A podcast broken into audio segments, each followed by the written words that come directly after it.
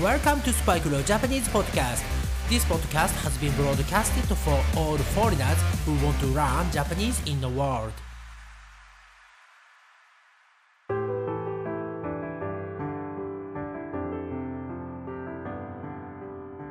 世界中の皆さん、こんばんは、こんにちは、おはようございます。そして、お帰りなさい。スパイクレオジャパニーズポッドキャストへようこそ。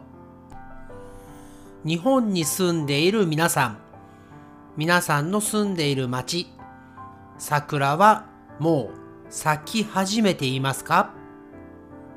はい、えー、桜、前回のエピソードでもお話ししましたが、チェリーブロッサム、桜というと、結構日本のイメージが強くないですか？私は日本にしかないと思っていたのですが、えー、だいぶ前にですね、イングランドに行った時に桜が咲いていて、あ、日本以外の国にも桜ってあるんだなってね、えー、気づいて驚いたのを思い出しました。皆さんの住んでいる国、ね、えもちろん日本以外に住んでいる方、桜って皆さんの国にもありますか？日本で一番有名な桜というのは、まあ、種類ですね。ソメイヨシノという種類の桜。ね、すごく有名で綺麗です。あとは、しだれ桜という桜も本当に綺麗ですね。えー、これからね、私の住んでいる町でもどんどん桜が咲いていくと思いますので、Twitter の方にね、写真もアップしていきたいと思っています。もし桜のね、花、チェリーブロッサムが好きな方見えましたら、そちらもチェックしてみてください。はい、それではですね、今回のエピソード263、エピソード263に入っていきます。今回も JLPT 日本語能力試験の公式問題を使って今回も N3、N3 問題の6番をやっていきたいと思います。皆さんいつも通りの説明で申し訳ありませんが、このエピソードの説明のところにあるクリック Here と書かれた URL をクリックまたはタップして JLPT のオフィシャルサイトに行ってください。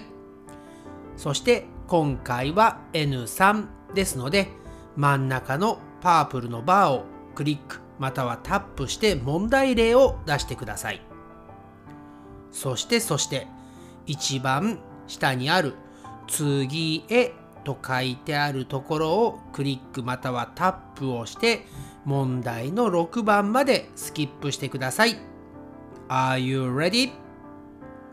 はいそれではね、いつも通り、まずは私が問題を読みます。次の文の括弧に入れるのに最も良いものを1、2、3、4から1つ選びなさい。問題ですね。父が短気なの、括弧母の方は気が長い。はい。えー、ここに、このカッコにね、下の4つ、4つの回答の候補を入れていきます。1番、父が短期なのにおいて、母の方は気が長い。2番、父が短期なのに対して、母の方は気が長い。3番父が短気なのについて母の方は気が長い。4番父が短気なのによって母の方は気が長い。はい、皆さんどれが答えだと思いますか、えー、この父が短気というのはすぐに切れる人ですね。ショートテンパー。はい。えー、短期は損期という言葉がありますが、ね、すぐに怒ってしまうといいことないですよ。はい、このお父さんですね。そしてもう一つ、後ろの方の文章ですね。母の方は気が長い。これは母の方ではないですね。母の方です。はい。お父さんがね、すぐに怒ってしまう人ですが、お母さんは気が長い。はい。なかなか怒らない。我慢して。ね。えー、まあ、お父さんとね、お母さん、両方ともね、ショートテンパーだったらね、すぐにゲットディボース、離婚ですよね。はい。えー、そして、今回はこの前の、父が短気なのと、母の方は気が長い。この2つのセンテンスをくっつける。ね、えー、文章をくっつける言葉を下の4つから選んでください。はい。えー、皆さん、どれが答えだと思いますか？自分が答えだと思う番号をクリックまたはタップしてください。はい。今回の答えは2番ですね。2番のに対して。はい。この対してというのは反対の意味を表すときです。オポジットですね。はい。えですから、先ほど説明した通り、お父さんはショートテンパー、すぐに切れる。でも、お母さんは気が長い。ね、すごく我慢をしてなかなか怒らない。今回はそのお父さんとお母さんを比較、カンペアしているので、反対の意味になる言葉。2番のに対してが答えになるわけですね。はい。それではですね、他のフェイクアンサーズですね、えー、これらの言葉がなぜ違うのか、ね、やっていきます。1番ですね。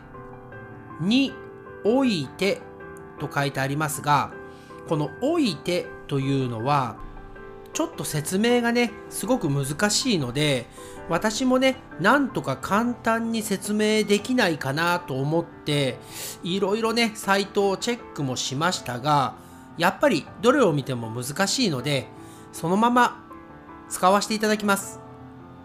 はい、このおいてというのは、行動に関係する場所、プレイス、時間、タイム、時効、ね、その事柄ですね。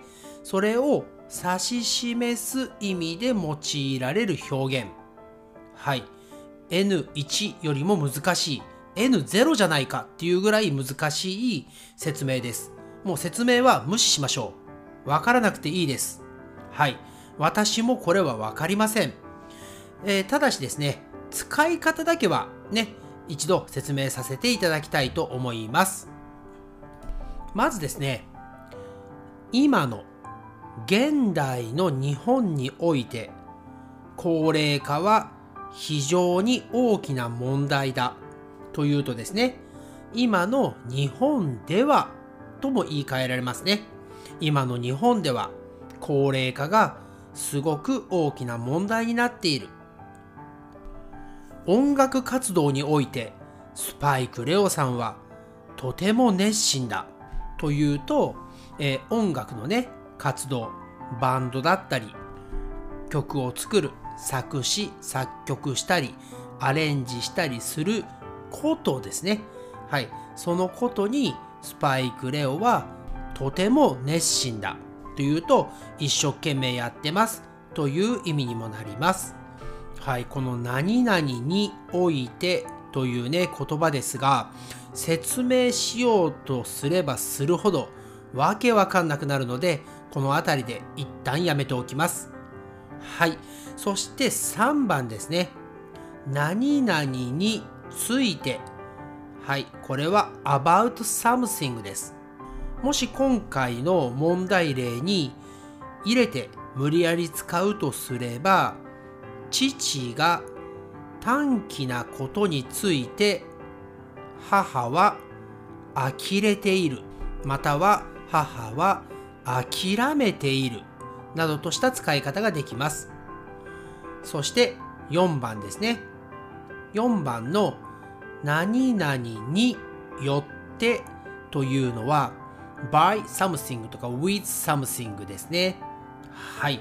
えですから今回ですね、気の短いショートテンパーのお父さんと気の長いお母さんですね。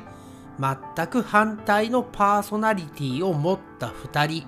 ね、この2人のことを比較して表現する文章を作りたいので2番の何々に対してという言葉が正解になります。はい、説明していてね、気づいたのですが、うん、今回のこの問題の6番は N3 ね N3 の中では結構ね難しい気がします。特に私も説明にねちょっと困ってしまった。何々においてという言葉ですが、うん、これはねちょっとあの覚えるの大変ですね。はい、えー、まああの今日のね答え回答だった何々に対してこれを使って今の状態をお話ししますと何々においてという言葉の説明がめちゃくちゃ難しいのに対して何々については非常に簡単でした。はい。こういう使い方ができます。はい。それではね、また次のエピソードでお会いしましょう。皆さん、チャンネル登録、サブスクライブとレビューもよろしくお願いします。えー、時々ね、変なエピソードね、えー、アップロードしてしまいますが、うん、あの、必ずマイナスになることはないので、いろいろなエピソードね、聞いてみてください。Thanks again for listening to the episode and I'll speak to you again soon on this podcast. And please subscribe to this podcast and write me a review if you can. Okay, bye for now. It's time to say じゃあねバイバイ早く花見がしたいです Thanks again for listening to Spike no Japanese podcast. And I'll speak to you soon. But for now, it's time to say goodbye and see you next time.